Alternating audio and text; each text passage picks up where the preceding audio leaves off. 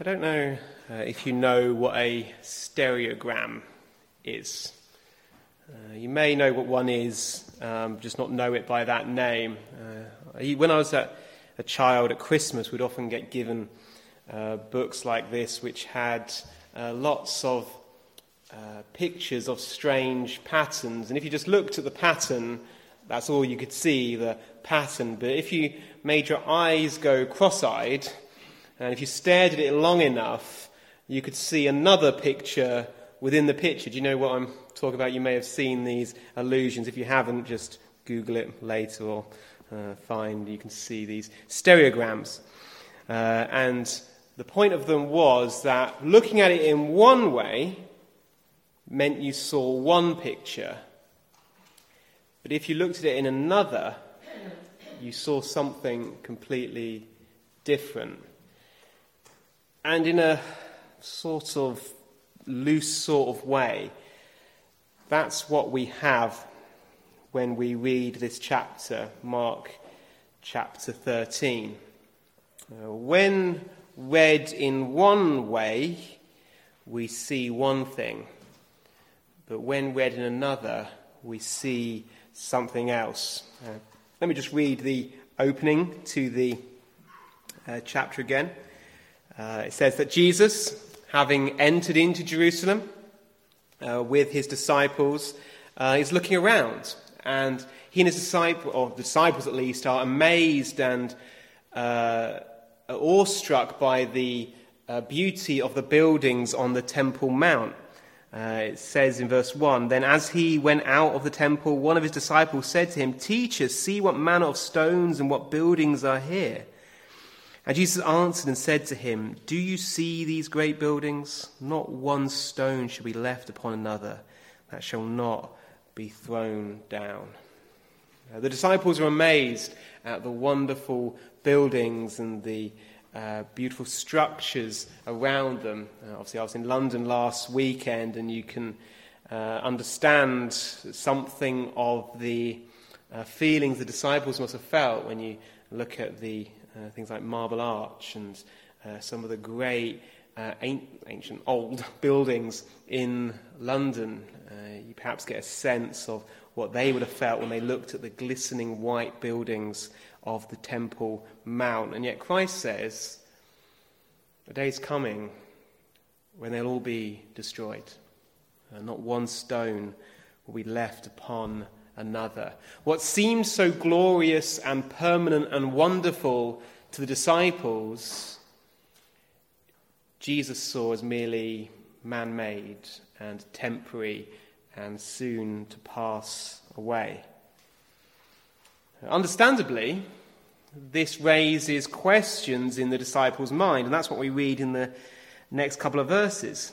Uh, it says, "Now as he sat on the Mount of Olives opposite the temple, Peter, James, John and Andrew asked him privately, 'Tell us, when will these things be, and what will be the sign when all these things will be fulfilled?'" Jesus just told them that the temple will be destroyed. Uh, not one stone will stand upon another. And the disciples, understandably, ask, well, when is this going to happen? When are all these things going to pass away? When is this going to be fulfilled, this word you have spoken? And then Jesus speaks the words that we read earlier. So primarily, uh, Christ is speaking of, in these verses, the destruction of the Jerusalem temple. And it's a remarkable prophecy. Uh, I don't know if you noticed what Christ said towards the end at verse thirty, he said, "Assuredly I say to you, this generation will by no means pass away till all these things take place. Heaven and earth will pass away, but my words will by no means pass away."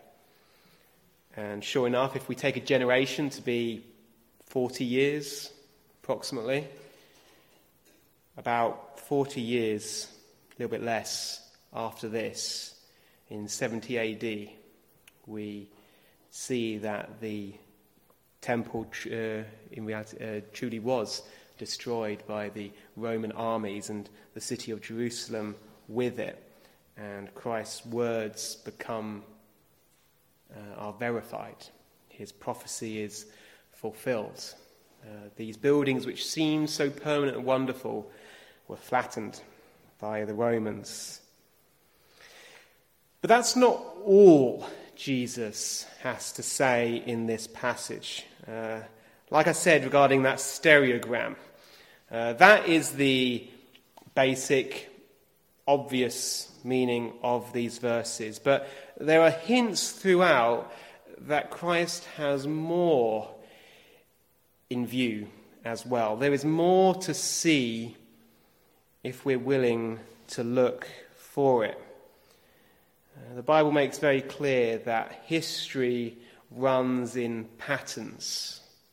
Uh, there are themes which come back around and around. Uh, if you're a musician here this evening, you'll know in music this can happen, where there are themes which are developed and which grow in a piece of music.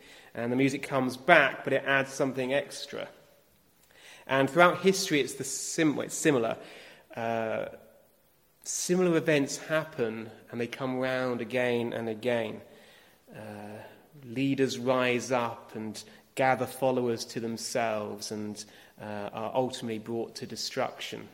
Uh, however high their pretensions might be, it comes to nothing in the end. And in this passage, although primarily speaking about the destruction of Jerusalem, as believers living today, we are to see in it instruction and warning to us also as we approach the second coming of Christ. Christ came then in judgment on Jerusalem, but he is coming again to judge the world. Then it was just the nation and the city of Jerusalem, but then it will be the entire globe. And so the instructions that Jesus gives to his disciples here, especially in light of the upcoming destruction of Jerusalem, are equally applicable to us as we look forward to his coming in judgment, when the world itself will be judged. Jesus wants to prepare us. He wants us to be ready for that day. The tragedy, of course, though, is that many Christians uh, throughout history uh, have relied too much on their own understanding and have not listened to what Christ actually says. And many Christians have gone off on uh, ridiculous sort of tangents with all sorts of weird and wonderful theories about the second coming and have not listened closely to what Christ actually says.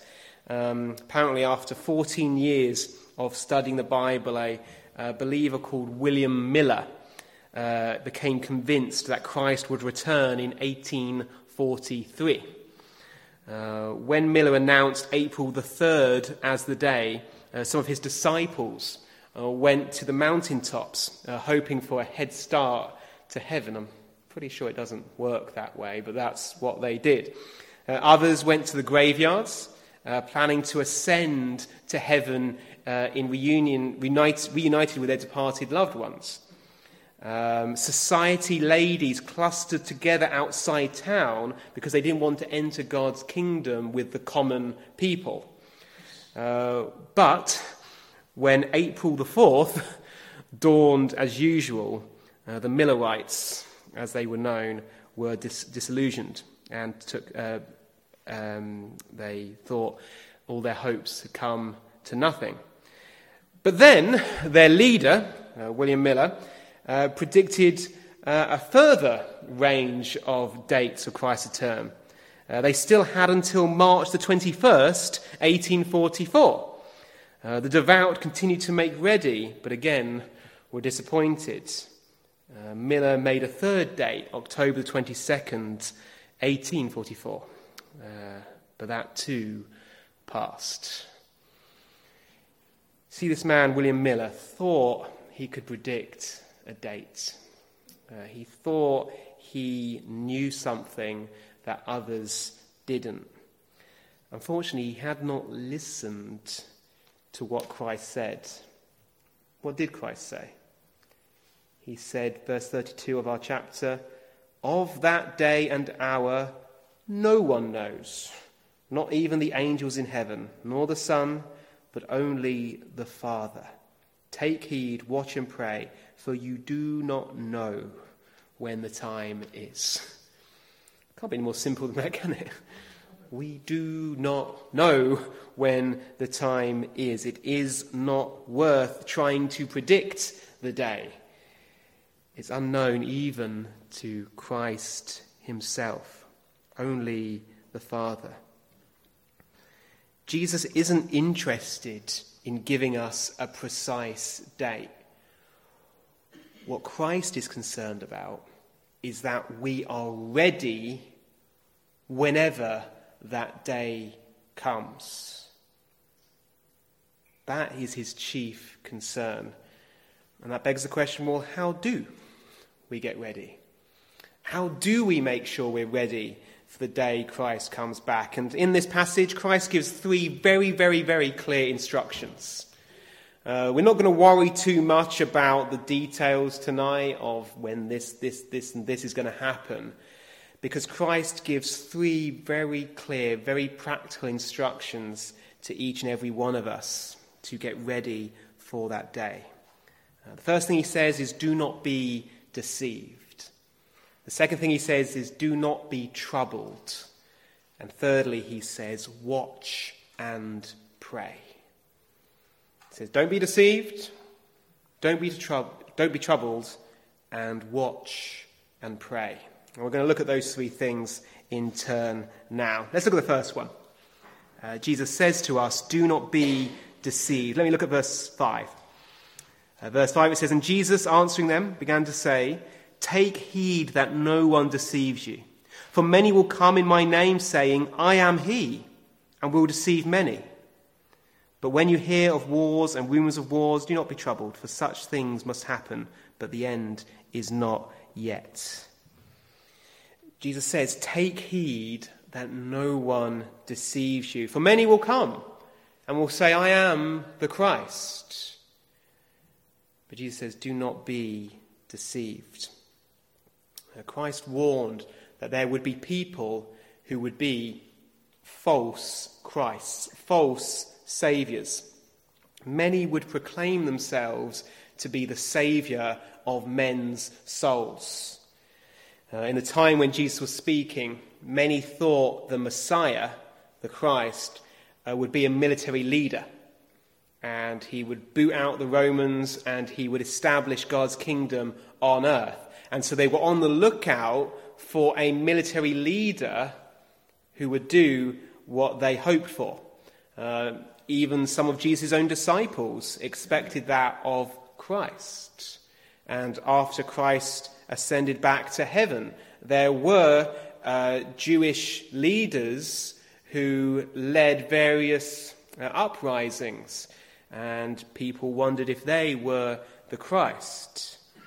Uh, and Christ warns, no, do not be deceived by anyone claiming to be the Messiah.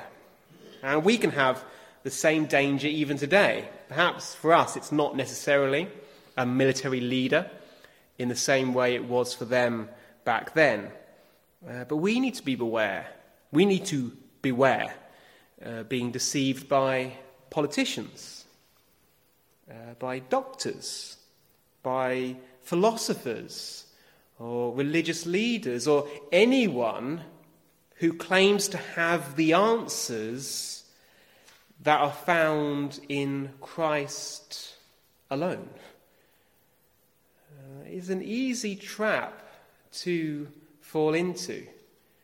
Uh, politics. I think we're living in an age, aren't we, where uh, things get very political very quickly. And there is a danger that we can think our hope rests in a certain political leader or in a certain political party. And if they don't get in power, then what will become of us?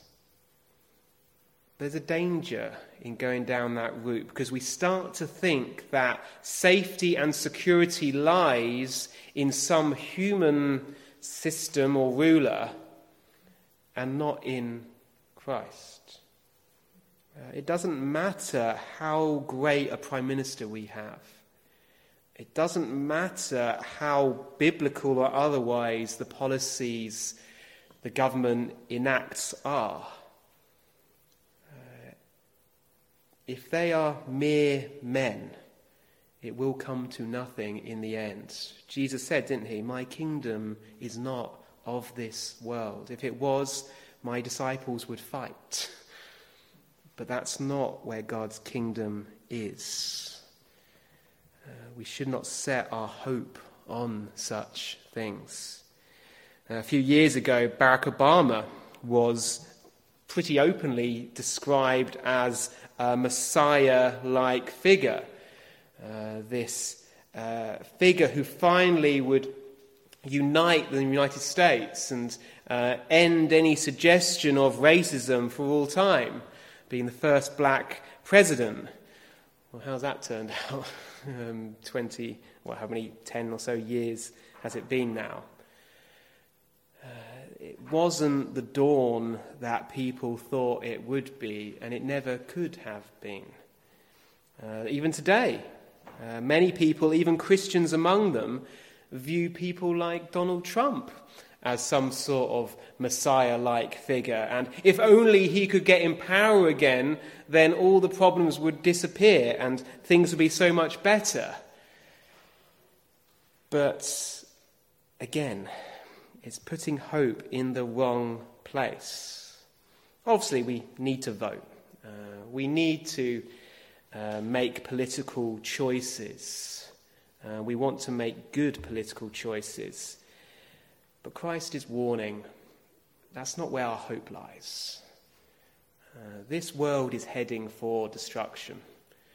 It doesn't mean we should be fatalistic, but it means we should be realistic about where this world is. There is no Messiah, there is no Christ outside Jesus Christ himself. Jesus says, beware, take heed that no one deceives you. Don't take your eyes off him. We need to read God's words because it shows us what is true. It shows us what is good. And I've said this many times before, but the way you protect yourself from being deceived is not by learning every possible lie. That'd be impossible. How could you hope to study every lie that exists?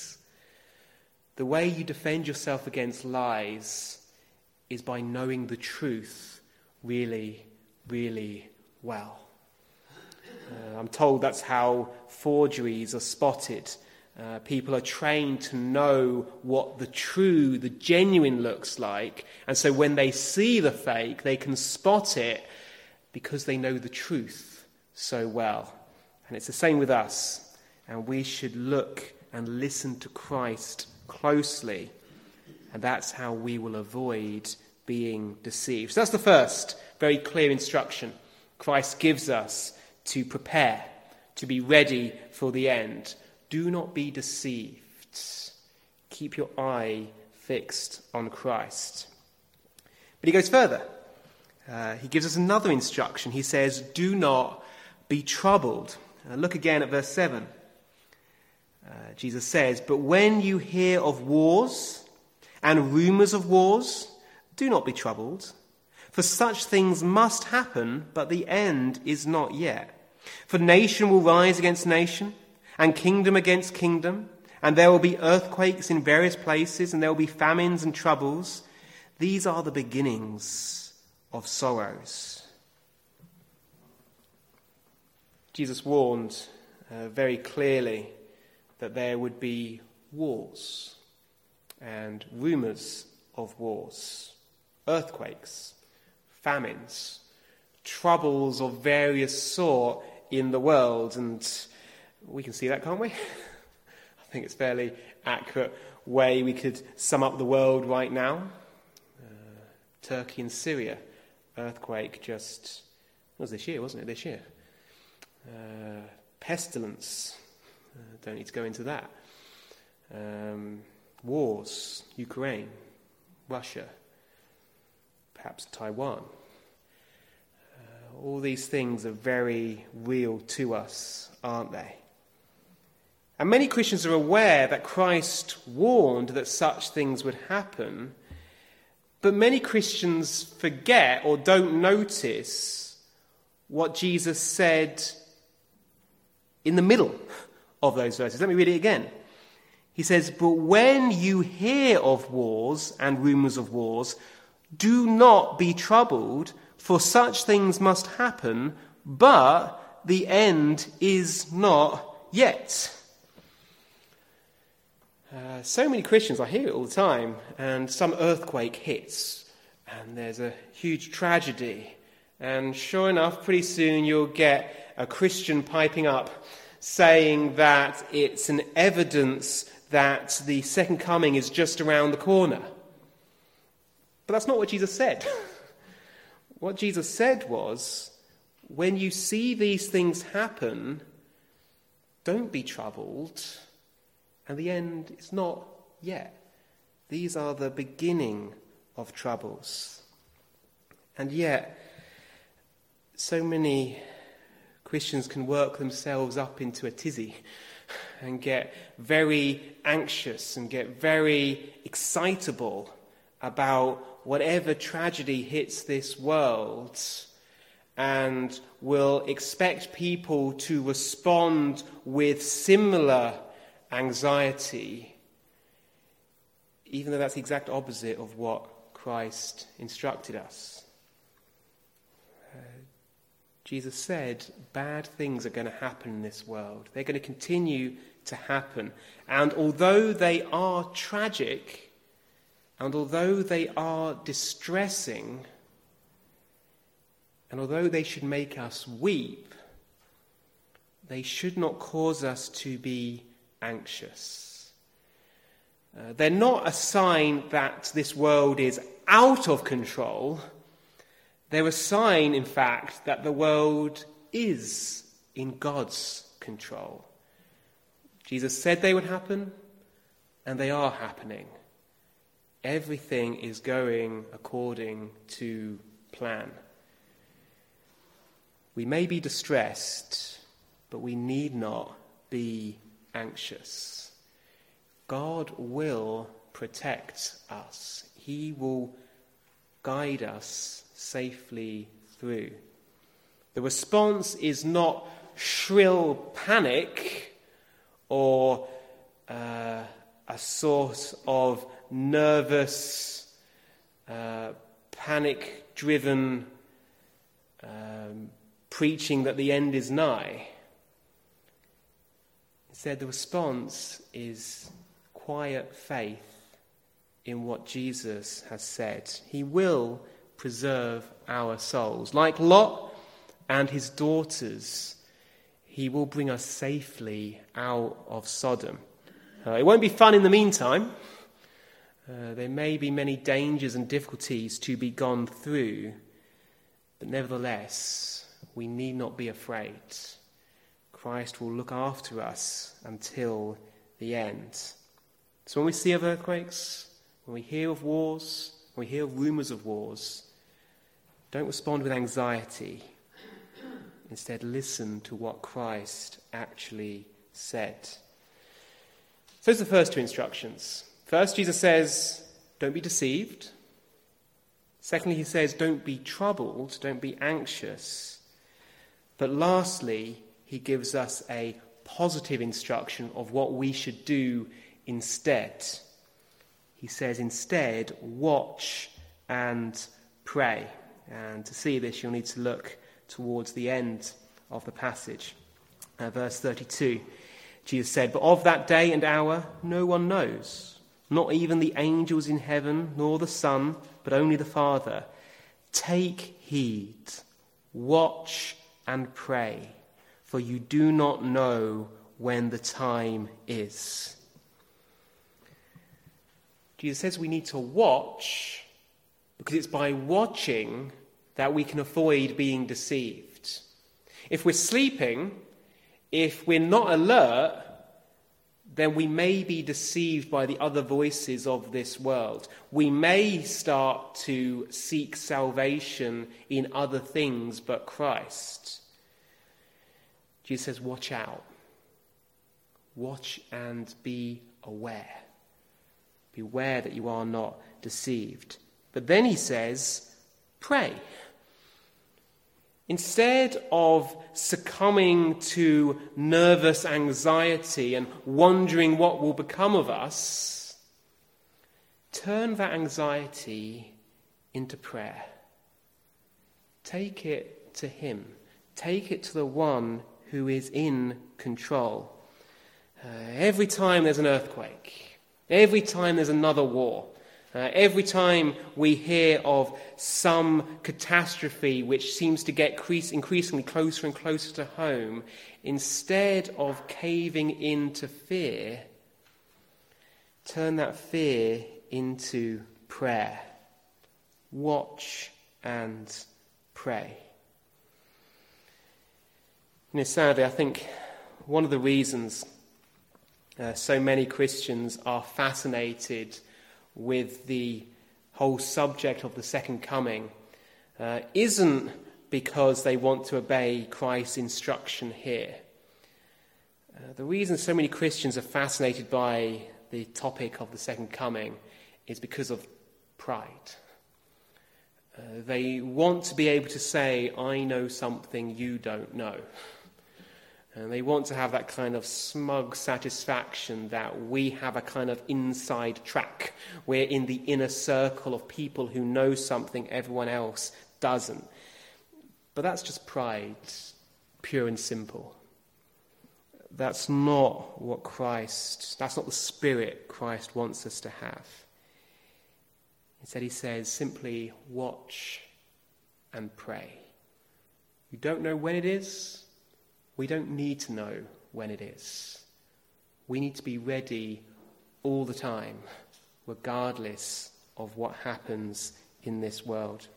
Uh, it reminded me of a story I heard of a man called Colonel Davenport, and he was a speaker of the Connecticut House of Representatives. And on May the nineteenth, uh, seventeen eighty, apparently the sky of Hartford, where they were gathered, uh, darkened ominously. Uh, whether it was an eclipse or not, I don't know.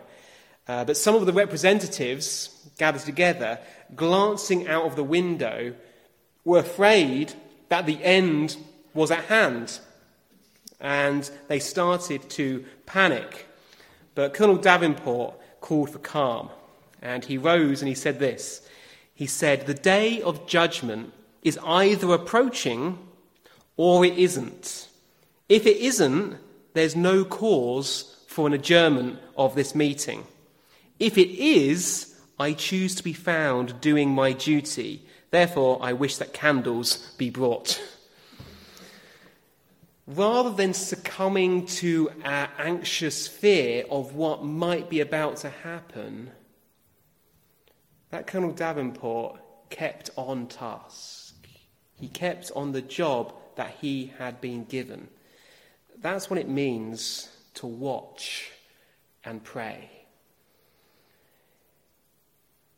We have a job to do. Uh, Jesus has told us it quite clearly. Go into all the world and preach the gospel to every creature, teaching them to obey all that I have commanded you. Uh, we're to love our neighbours, we're to love our families and our friends. We're to be, in however feeble a way, a little reflection of Christ to those around us. And that task doesn't change whether Christ comes back tomorrow or in a thousand years. It doesn't matter. We do not need to know the time. All we need to do is know what it is that Christ wants us to do. And then we'll be ready when he comes. It's like the story of the little girl who heard there was going to be a desk inspection at school, and uh, she tried to find out when the inspection would be so that she could prepare and tidy up her desk just before the inspection, but uh, she tried to find out and, and simply couldn't find out. They said it could come at any moment, and glumly she said, well, in that case, I suppose I better keep it tidy all the time. And that's the point. We need to be always ready, because we don't know when it's going to be. That's Christ's instruction to us. Regardless of all the details, which I'm sure have their place and we can perhaps discuss um, and try to work out exactly how it's all going to play out. But regardless of all of that, Christ's instructions to us are clear. First of all, do not be deceived by others claiming to be Christ. Secondly, do not be troubled. Do not be alarmed. Do not be anxious. Everything will play out according to God's good timing. Instead, we need to watch and pray, and then we will be ready when he returns. And that's why I've chosen as our last hymn. I couldn't really pick any other hymn, I don't think. It's number seven hundred ten. Uh, seven hundred ten. Christian, seek not yet repose. Cast thy dreams of ease away. Thou art in the midst of foes. Watch and pray. So we'll stand to sing in closing number seven hundred ten.